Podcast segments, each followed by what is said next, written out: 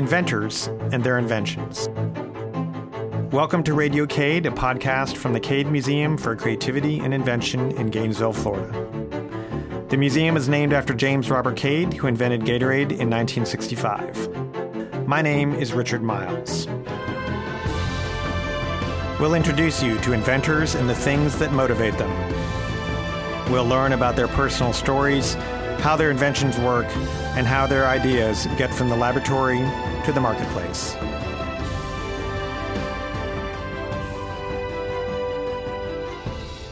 Bugs, we're back to talk about something that everyone who lives or is from Florida is very familiar with, and very happy to have on Radio Cade this morning uh, Dr. Philip Koehler, who is a professor of urban entomology at the University of Florida. Thanks for being with us, Phil. It's wonderful to be here with you. Phil, just I know if I tried to describe your technology, I would completely uh, mess it up. So I'm going to ask you to sort of uh, tell me a little bit about your your core technology, your core invention, um, and explain it as if, uh, and in this case, very realistic scenario, I don't know anything about it. So.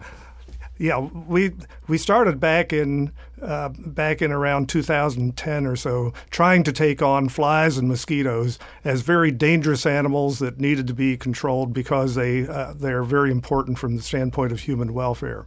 There were very few products that were environmentally uh, friendly to be able to control these uh, these potential disease vectors.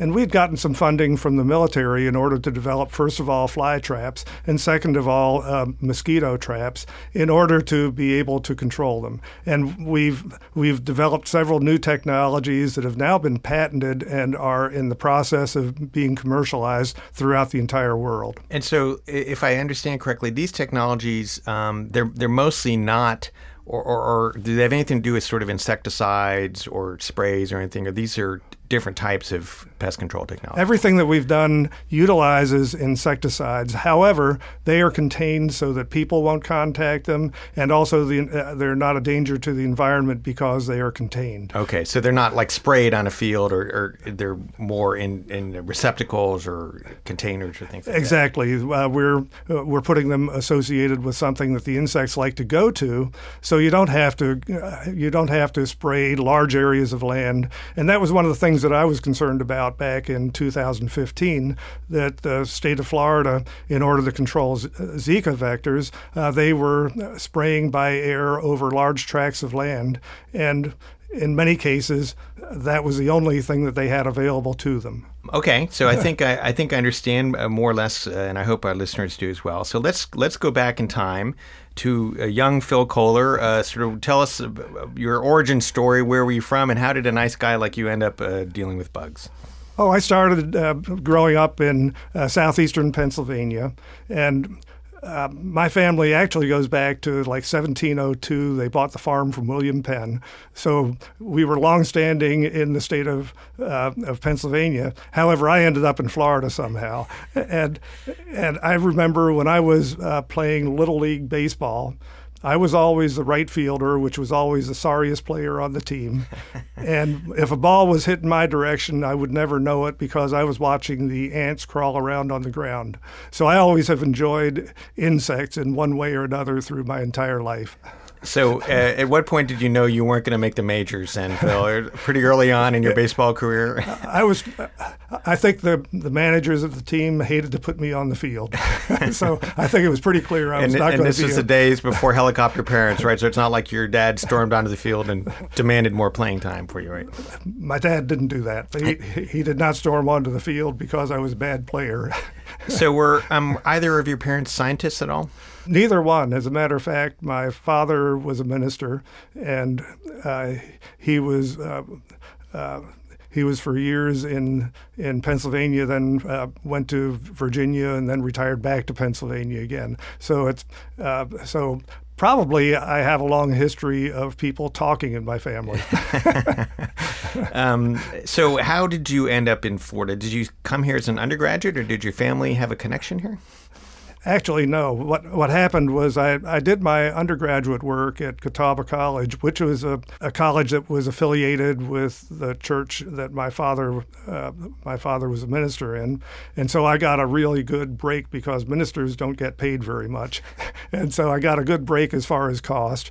And then I, uh, I so this did, is in Pennsylvania. uh, this was uh, Catawba College is in North Carolina, North Salisbury, Carolina, okay. North Carolina.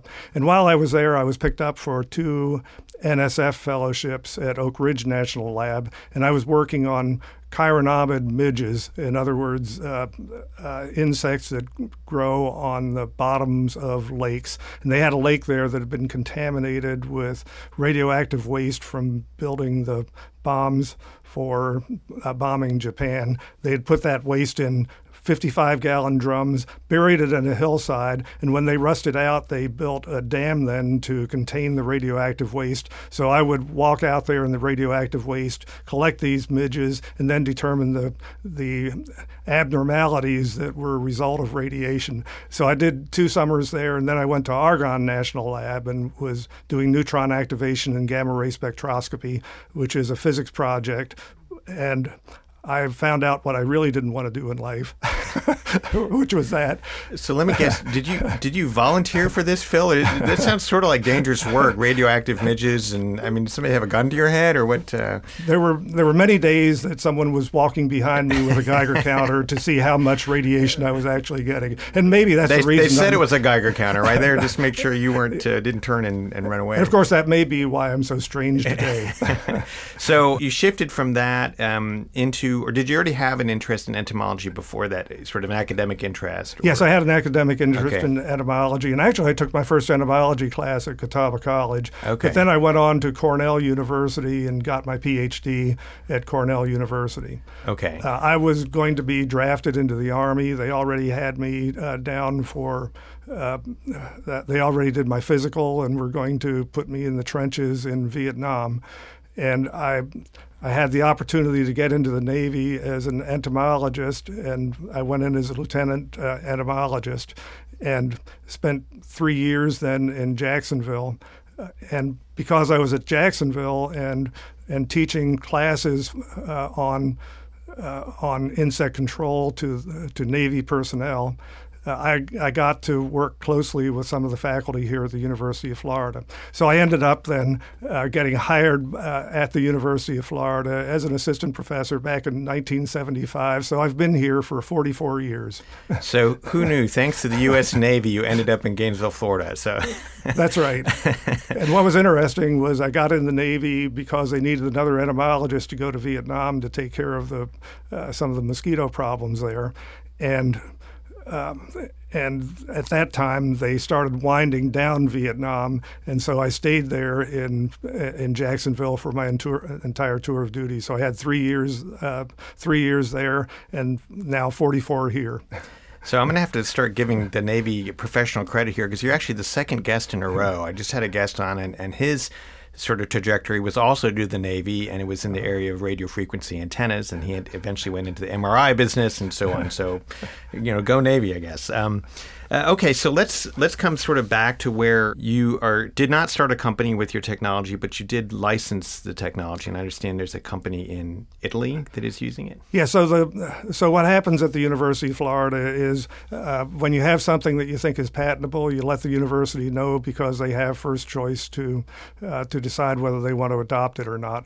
The University of Florida adopted uh, these technologies and then uh, found a partner with a company that is actually managed out of Italy, but is a Florida company now.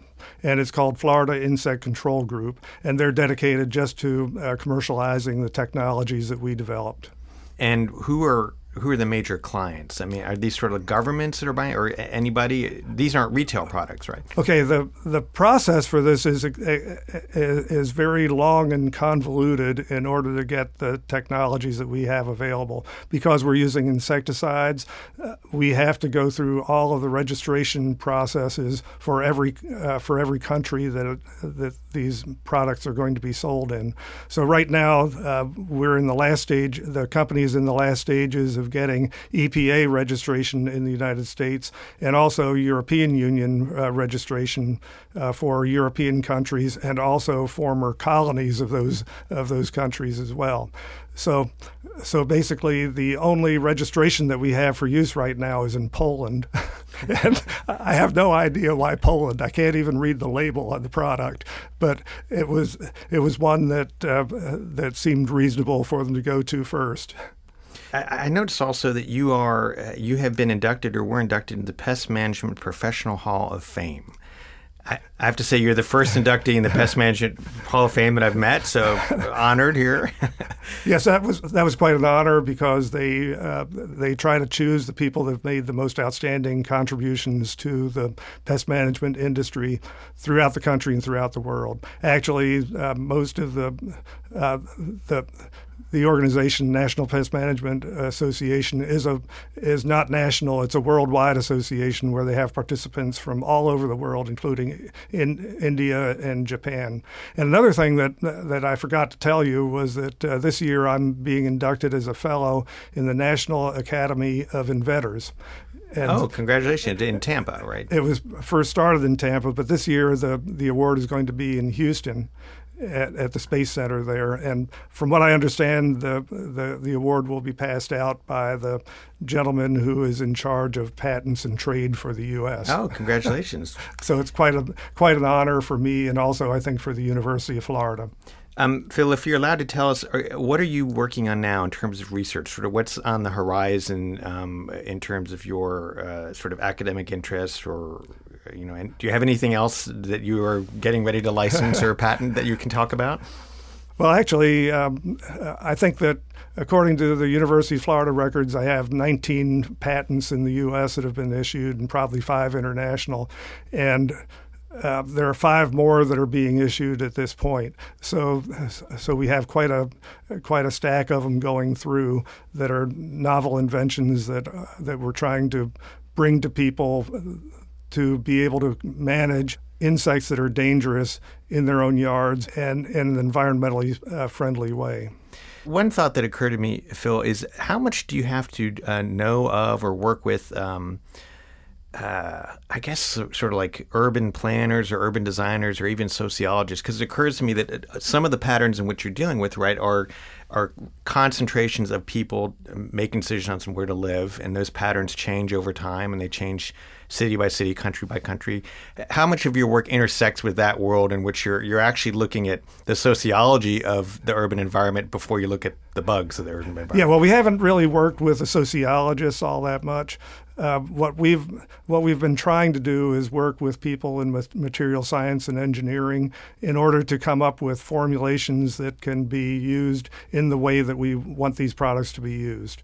So by putting together the people that have a knowledge of the molecules along with the people that have a knowledge of the insects, we've been able to come up with with novel ways of approaching insect control. So one of the first uh, products that we came up with was a fly trap that was a color blue. And if you're familiar with fly traps at all, they're usually yellow. Now, I did not understand why they were yellow because flies uh, always go to blue over yellow. And as a matter of fact, it's like two to one they'll go to blue over yellow. But most of the fly fly traps were developed in agriculture for agriculturally important pests that are attacking plants, and a sick plant is yellow and so the so this is a carryover are attracted to things that are the the agricultural pests are attracted to things that are mostly yellow in color. So they just went ahead and said uh, we control flies too.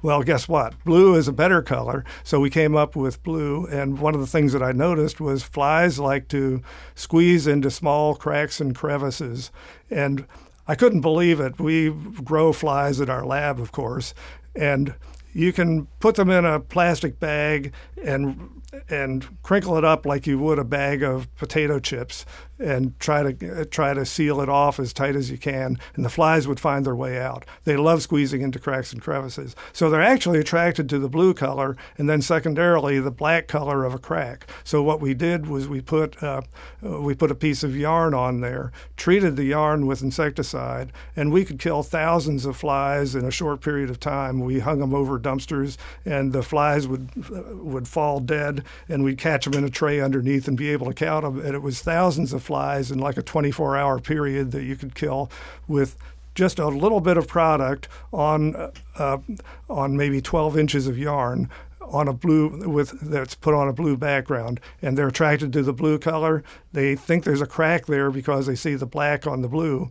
And they go to that and there's food there so they eat it and they die. And it's a very nice way to be able to control flies without spraying everything around your property and around your um, your farm for fly control so you, you make it sound kind of easy, but it, this I imagine took hours and hours of research. I mean, I just pity the poor grad assistant who had to count all those flies, right? I mean, this is this is how long did it take just to uh, determine what you just told me? Is that months of research? Or is that years? Oh, oh it was years. Actually, yeah. we started out by putting by doing electroretinograms on the flies.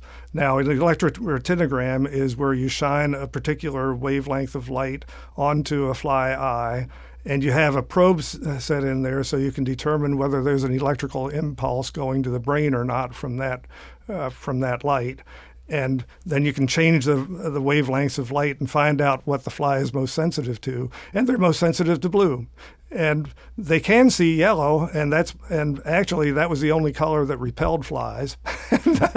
And so the, the traps that are out there uh, for the most part are We're yellow repelling, and, yeah. and, repelling flies. In your experience phil is there a certain personality type that, of people that are a- attracted to entomology research? Because it's you know they're animals for sure but they're not like cute furry animals and and they're not plants. So eh, have you noticed any commonalities in you know you and your colleagues well, for a lot of the people, and I must admit uh, that this goes back quite a few years, my experience with entomologists, uh, they're very much like engineers. They're socially awkward, and, and, so so it's a it's rather interesting dealing with both engineers and and entomologists as well. And it's one a other little bit thing, like the the joke. You know, accountants will tell about actuaries, and actuaries tell about accountants. And who is the more socially awkward? Is it something like that? Yeah, and maybe the entomologists have the engineers beat.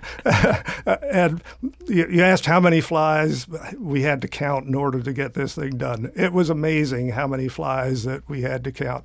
I had a I had a student that came to the University of Florida uh, from Thailand, and she didn't speak very much English. And I couldn't figure out what project to put her on, so I told her to count all the flies. And we had one of those traps that we had made, and we wanted to see how many flies it could kill with one charge. So we hung the hung that trap in a cage, and we killed flies, and we and we then we would add more flies in because we couldn't get all the flies in the cage that all at one time. We keep on adding flies as as they died, and then she had to count every one. And she spent three months counting flies. We got up to 40,000. We were still killing 99% of the flies that we released in the cage. And she had to go back to Thailand, so we stopped counting. but but every morning I would go in there, and she would uh, she'd separate the flies out into piles of ten, and she would have the day's kill there, which may be four or five thousand uh, flies, and then uh, then count each fly individually. So I can imagine she went back and had great stories to tell at parties. You know, what did you do in the United States for three months? Well, I, I counted. Yes, it was an exciting place. Exciting place, yeah. Um, hopefully, didn't scare her off but actually, entomology, right? Actually, that information was quite valuable. I'm sure it we is. Knew yeah, that we killed right. forty thousand yeah. flies with the thing with one charge, and we did that over a three month. Because that's period. how you know whether it's effective or not. Yeah, right? we didn't have to retreat it at all, and so it it's been a that that whole process of development of that uh, of that product was was actually quite interesting and. Um, and Florida Insect Control Group uh, acquired the rights to that and is commercializing that now. So, Phil, you've also done some work with bed bugs. Tell me what that's about.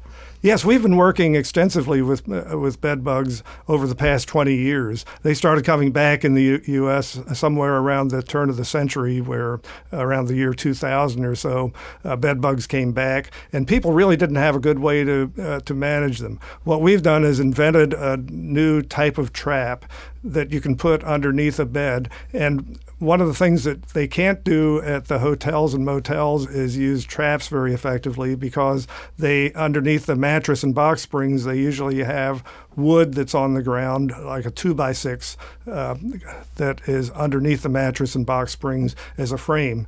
Well, we've invented. Uh, uh, a trap that can go around those beds, and we feel that we can eliminate the bed bug problem in many of the hotels and motels that would have problems with infestations. That sounds like a huge uh, commercial potential there, right? I mean, I've known a few people who've had bed bugs, and it sounds like an absolute nightmare in terms of actually getting rid of them. And the, everyone's fear is you uh, when you travel, you stay at a uh, you stay at a place, and you may pick up bed bugs, and it's very easy to bring bed bugs home, and you may be faced with uh, with a one thousand dollar or uh, two thousand dollar bill in order to have them controlled in your house. They can be much more expensive than even termites to control. Because the conventional treatment now is you have to what seal off and fumigate a room room? Is that how you do it? Um, in many cases in Florida, they're doing fumigation. However, uh, there is heat treatment that's also available, uh, but none of those provide long term protection.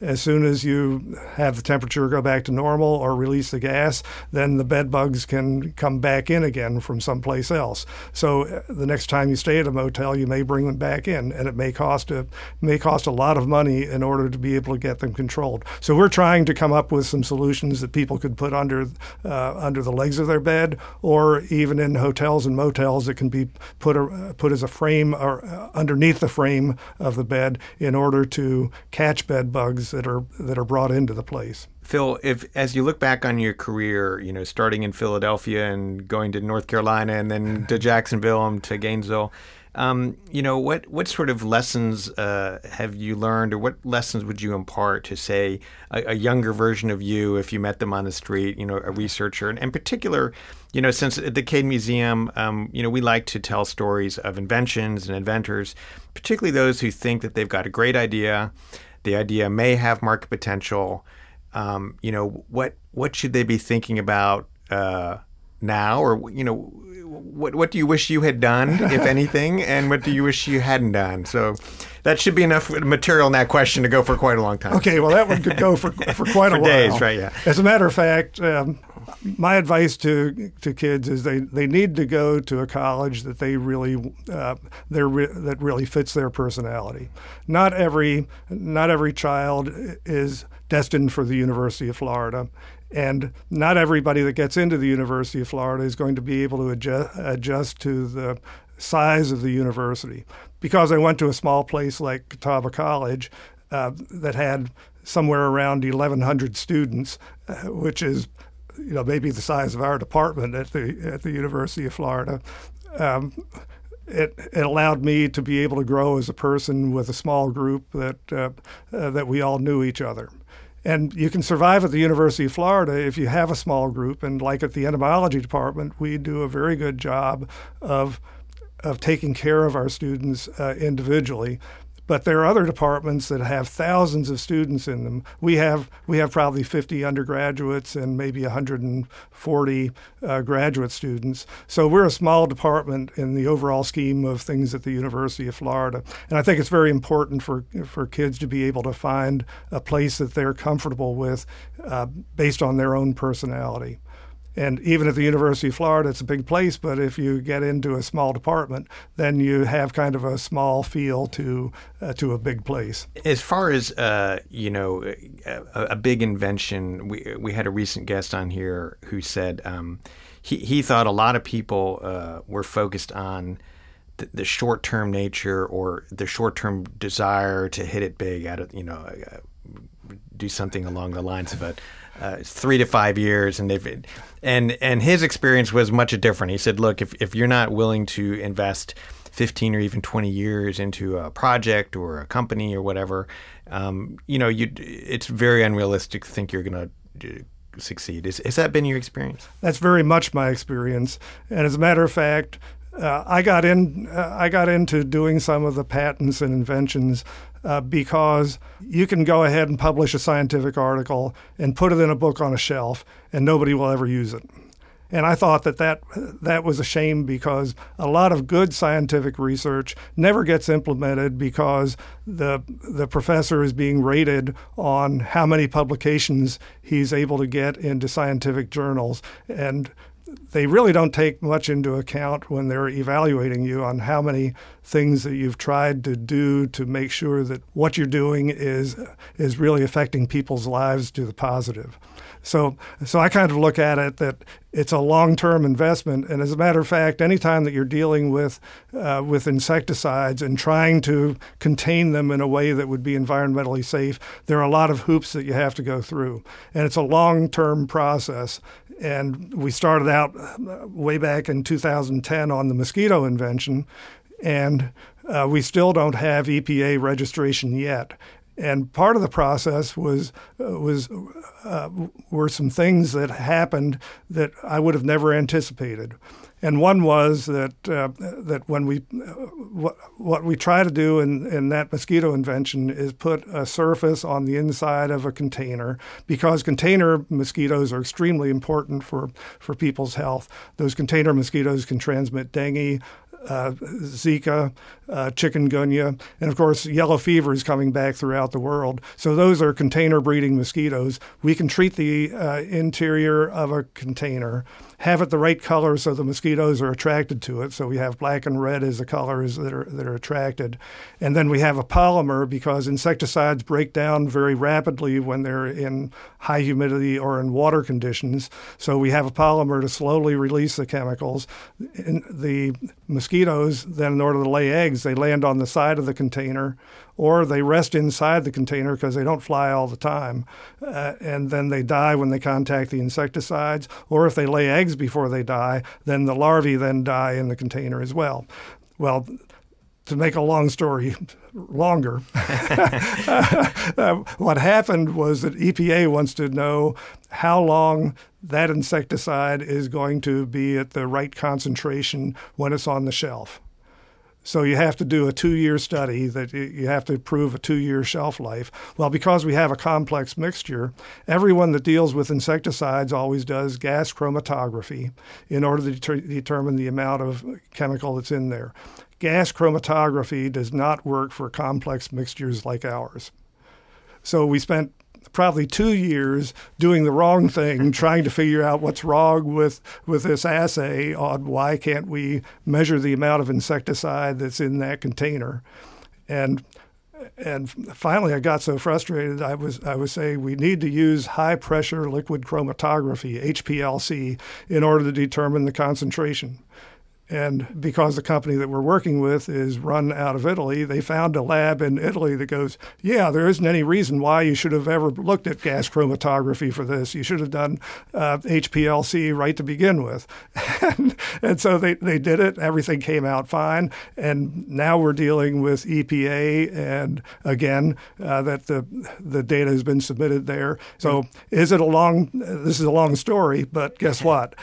Uh, it's not as long as right. the story that we've had in trying to commercialize this because you, you aren't going to make a fortune in a year. You aren't going to make a fortune in two years. And it probably is 15 to 20 years out that everything is going to work. We have players who are wanting to use this worldwide and we have one company has uh, 37,000 employees that does mosquito control throughout the world. They they look at this as something that will be integrated into their programs and will work very well with what they're currently doing. So they want to get a hold of it, but we're stuck with the regulatory hurdles right now in both the European Union and the U.S. and uh, China and Australia and all of those other places. so here's some free advice for you, Phil. When you give your acceptance speech at the National Academy of Inventors, repeat a lot of what you just said because I, I, I just heard the founder of that, Paul Sandberg, one of the founders, um, talk about uh, exactly what you said that the process of patenting and commercialization is a far more effective way to expand the body of knowledge um, because you got to prove something works, um, as opposed to simply publishing something in an academic journal, which may or may not get read and then may be forgotten about. But patenting, by definition, means you have to prove a certain standard, and it's it's widely available, widely used, may be implemented. And so he argues all the time that inventors play this special role in expanding the body of knowledge, as opposed to uh, just researchers. I mean, a lot of inventors are also researchers, but the inventors go that extra step of exactly what you just described, of having to prove something actually works. You don't often think about it from the standpoint of science that the, the proof of science is to publish in a peer reviewed journal. But the commercialization of that is a whole different process and, and very much uh, very much different than what most academic people are used to dealing with. My final comment, uh, Phil, is I can't wait to win a barbet or trivia uh, pursuit game by saying that uh, insects are actually attracted to blue and not yellow. So I, I know it's gonna. if I just wait long enough, I know I'm gonna I'm gonna win uh, some sort of argument somewhere. Phil, thank you very much for coming on Radio Cade. It's been very uh, interesting, and um, uh, good luck and best of luck with your research and and your product. Thank you. I'm Richard Miles. Radio Cade would like to thank the following people for their help and support. Liz Gist of the Cade Museum for coordinating inventor interviews. Bob McPeak of Heartwood Soundstage in downtown Gainesville, Florida for recording, editing, and production of the podcasts and music theme. Tracy Collins for the composition and performance of the Radio Cade theme song featuring violinist Jacob Lawson. And special thanks to the Cade Museum for Creativity and Invention, located in Gainesville, Florida.